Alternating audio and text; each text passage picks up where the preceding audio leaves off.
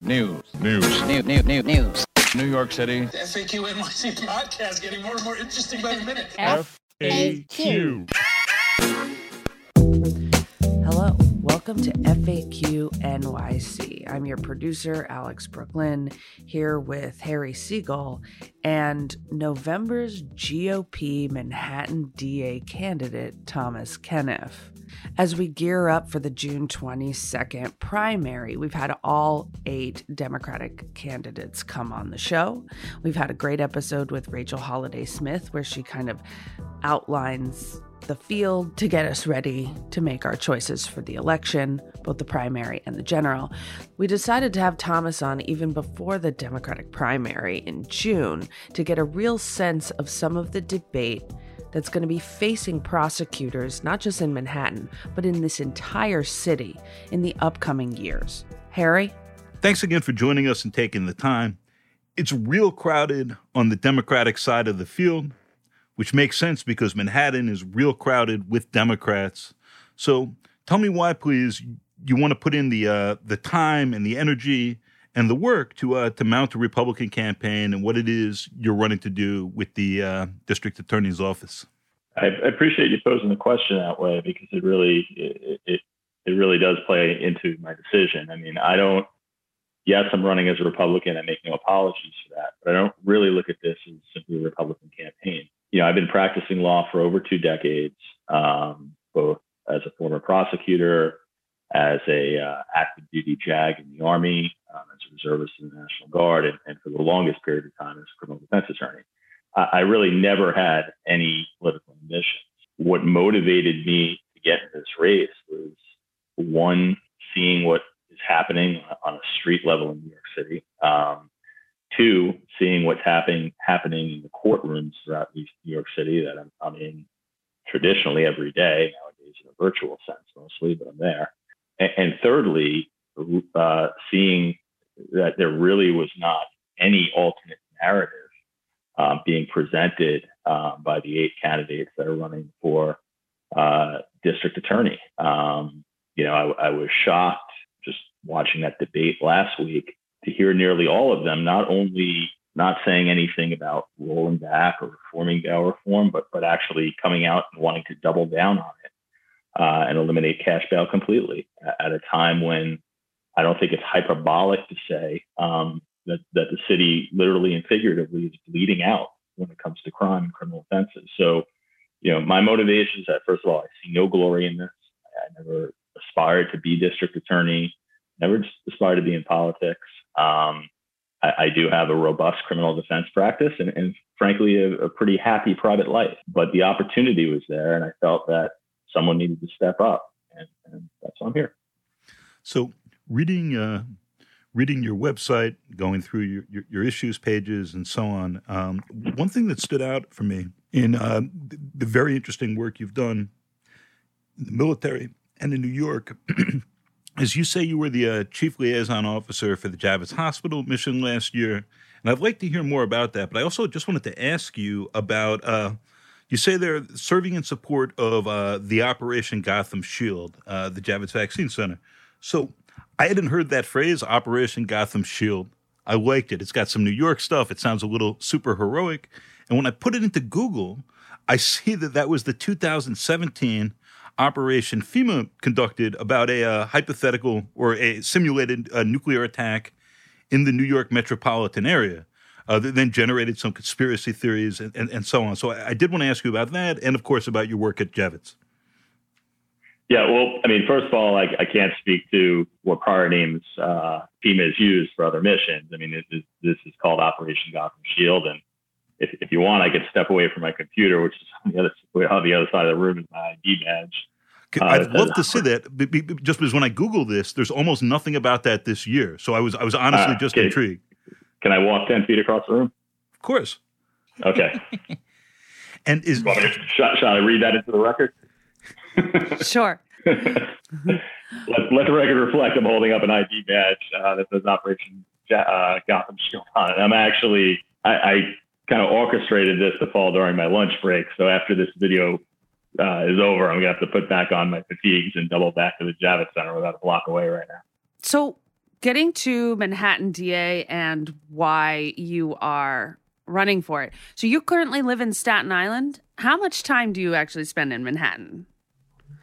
I don't live in Staten. I've never lived in Staten Island. Oh, I'm um, sorry, I have that wrong. Yeah, no, that's okay. And actually, for the the better part of the last year, um, I'm actually living in Chelsea on 34th Street. Um, I lived in Manhattan for most of my career. When uh, we now have three little kids, um, I have a 20 year old that I raised in the city. So a couple of years ago, we did uh, move out to Nassau, my part to accommodate our growing family, and also in part to accommodate my wife's career. But I've been stationed since I came on this mission here in Manhattan. Um, that's where I'm talking to you from now. And you Hudson Yards out the window.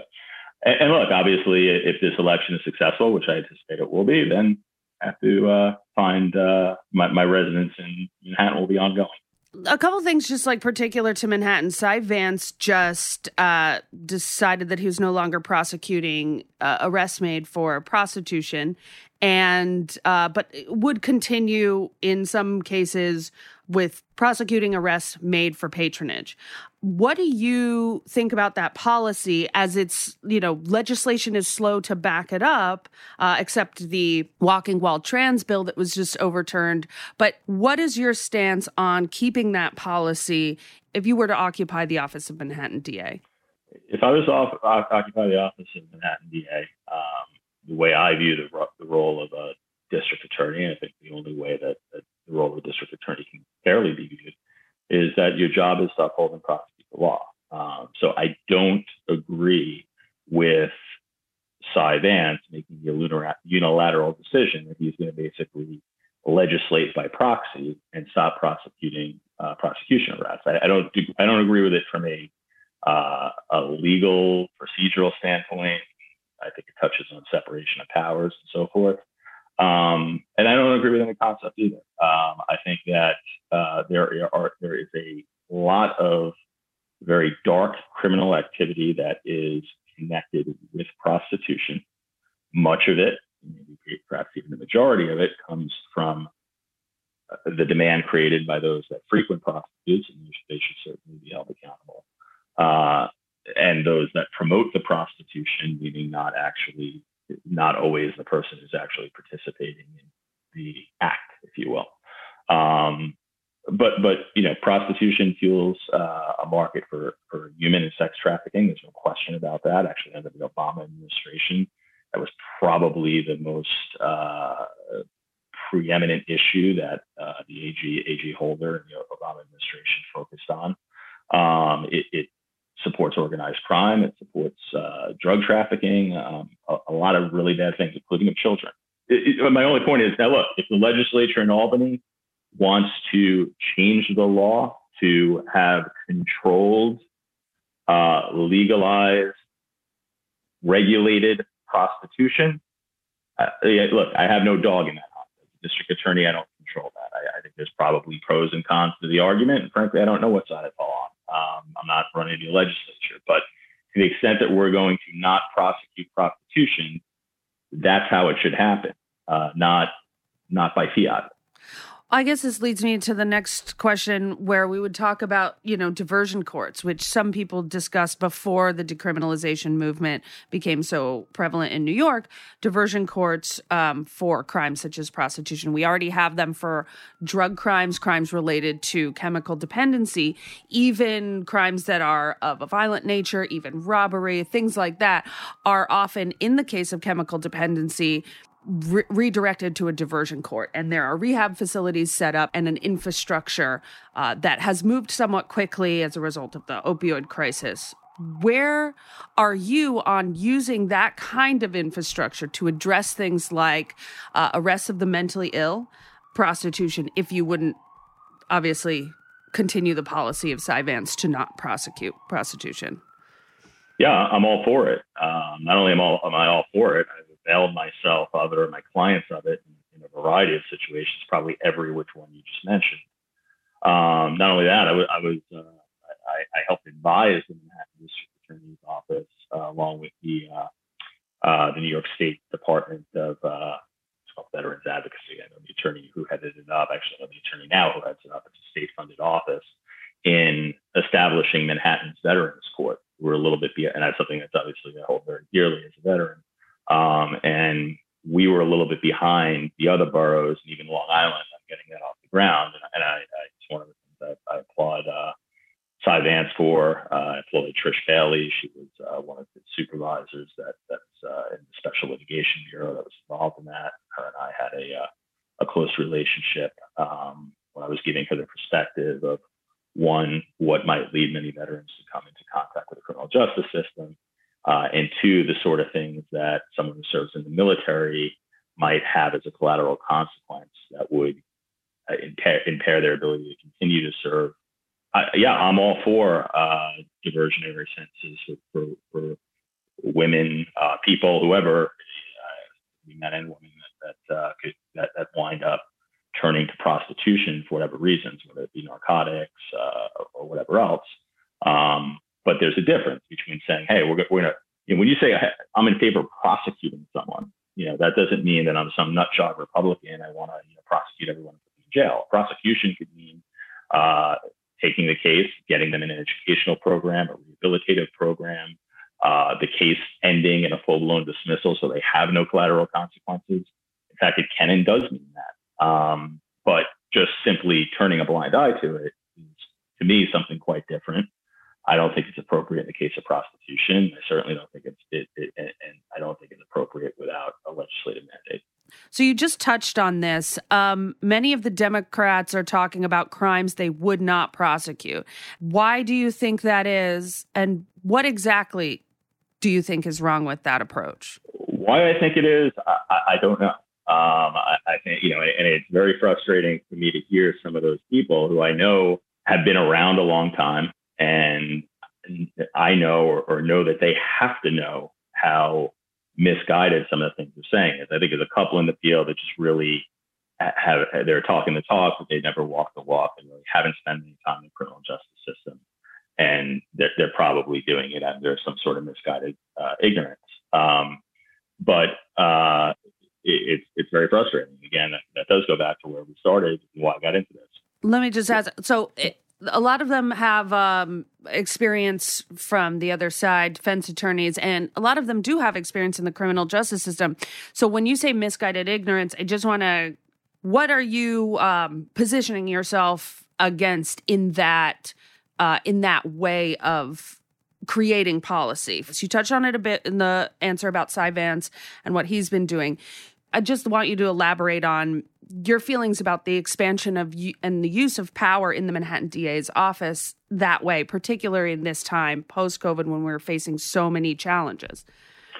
All right. So, so look, here's an example. Alvin Bragg, I think, uh, is one of a few um, who, who, clearly has some experience, um, who is in favor of not prosecuting thefts under $250. Okay. And you just brought up post pandemic, trying to get New York City to emerge. Now, if, if you look in that if you look at that policy in a boots on the ground standpoint, okay, one, bail reform automatically uh, prohibits judges from setting bail for people who commit theft related crimes. It doesn't matter if it's uh, two dollars and fifty cents, two hundred fifty dollars, two hundred fifty thousand dollars. It doesn't matter if they're repeat offenders. It doesn't matter how many times they warranted. They can't do it.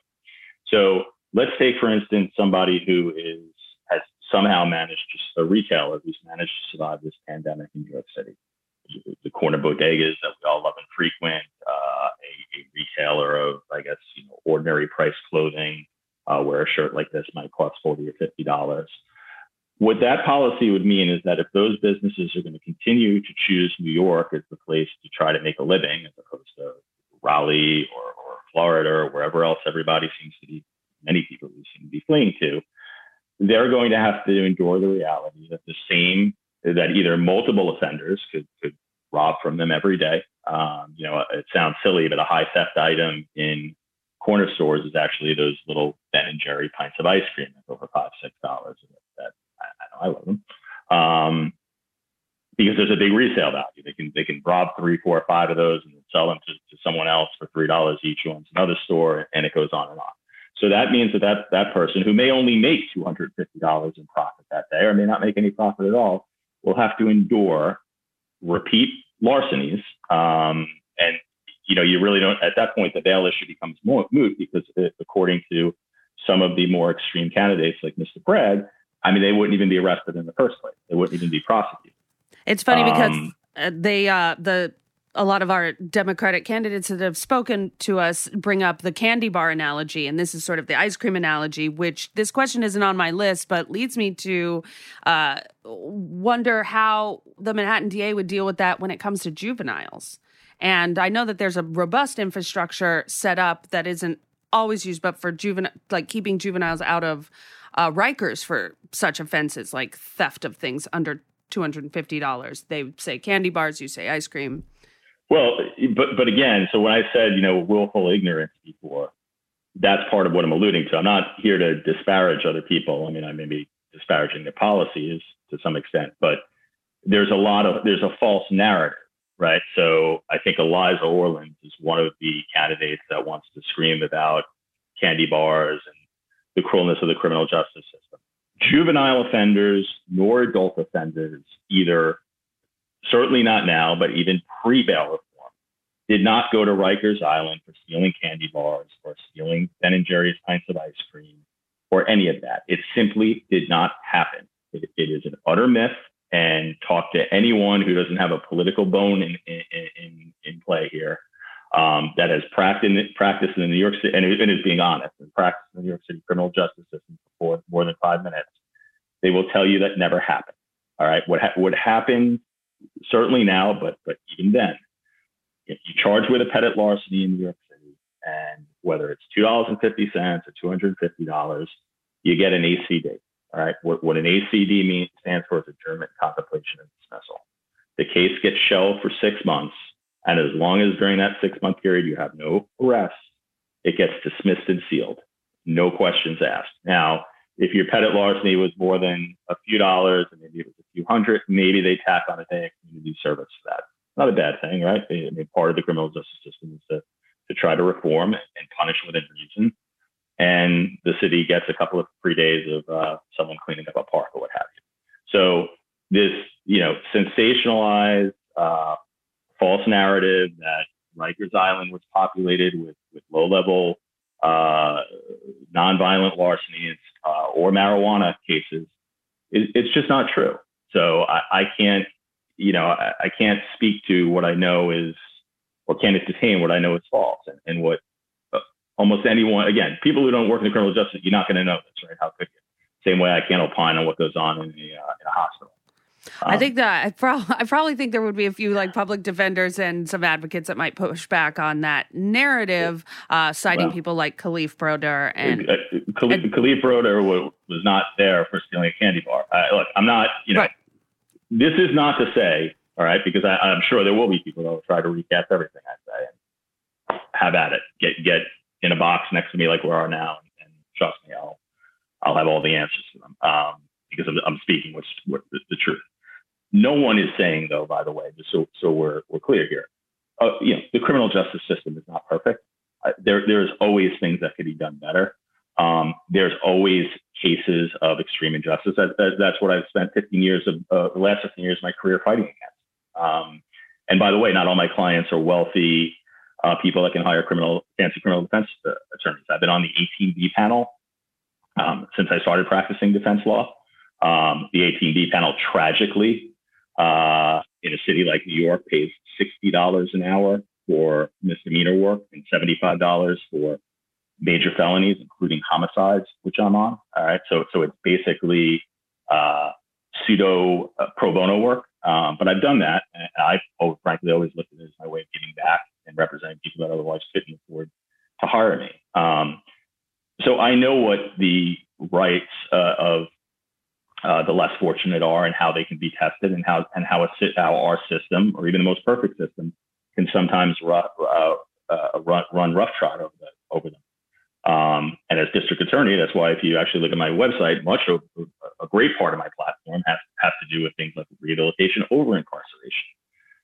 Mental health is something that that I've been involved in since the get go. Um, I've represented some very high profile cases where uh, defendants suffering from, de- debilitating uh, psychiatric disorders. Um, I've seen how our system fails uh, people with mental health issues, um, and I actually have a plan to, to try to deal with that. So, you know, I, am happy to talk about all the things we could do better. I mean, you know, in, in life, you should never be content with the status quo. There's, there's always ways to, make things better.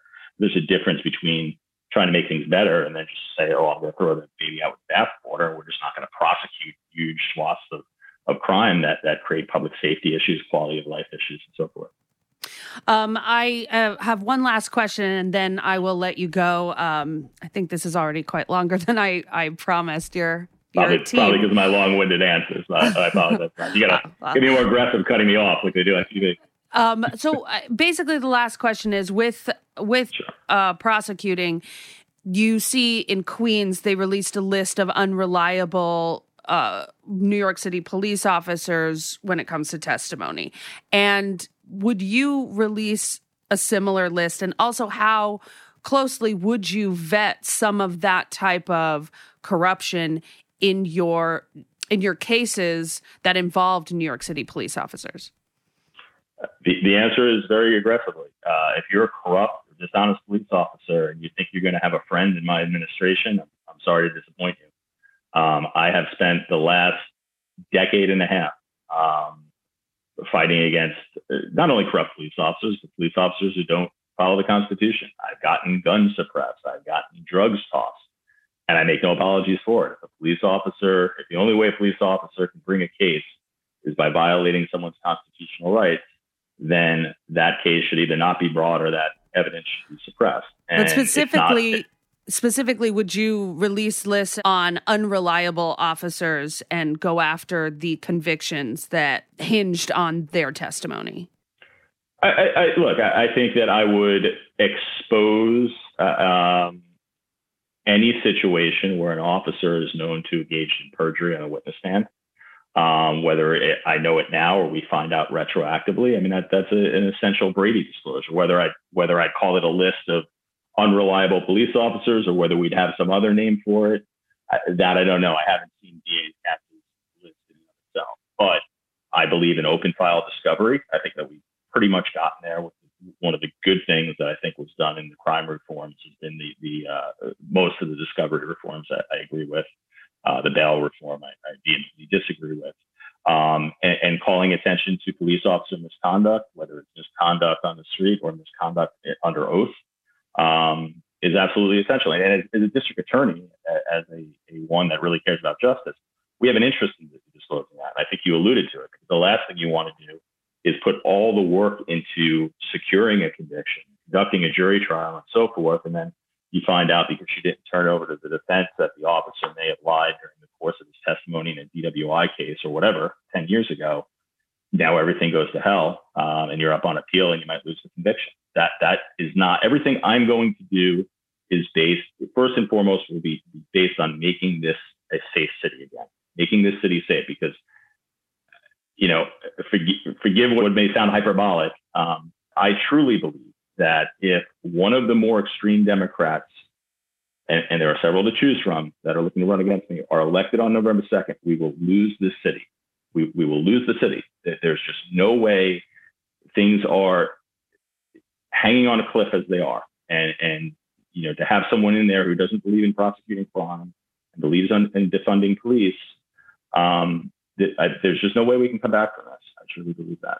Um, so it, it's it's putting the, the public safety first, but it's also as anyone who's willing to look and see my platform, it, it's a lot of common sense justice measures. As I, I, am running on the Republican ticket, I don't apologize for it, but as a Republican with with libertarian instincts, is how I describe myself the last thing I want to do is spend fifty, sixty, seventy thousand dollars a year incarcerating someone who doesn't need incarcerating, be it on a low-level drug offense or someone who maybe has committed a more serious offense, but obviously demonstrates the ability for rehabilitation.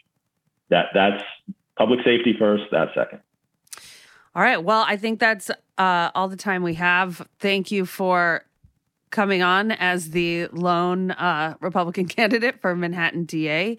And I'm sure we're going to be seeing more of you uh, both before June 22nd and after. Um, and again, thank you very much for coming on the show. Thanks, thanks very much for having me and hearing me out. It's been a real pleasure. News, news, news, news, news, news. New York City. The FAQ NYC podcast getting more and more interesting by the minute. FAQ.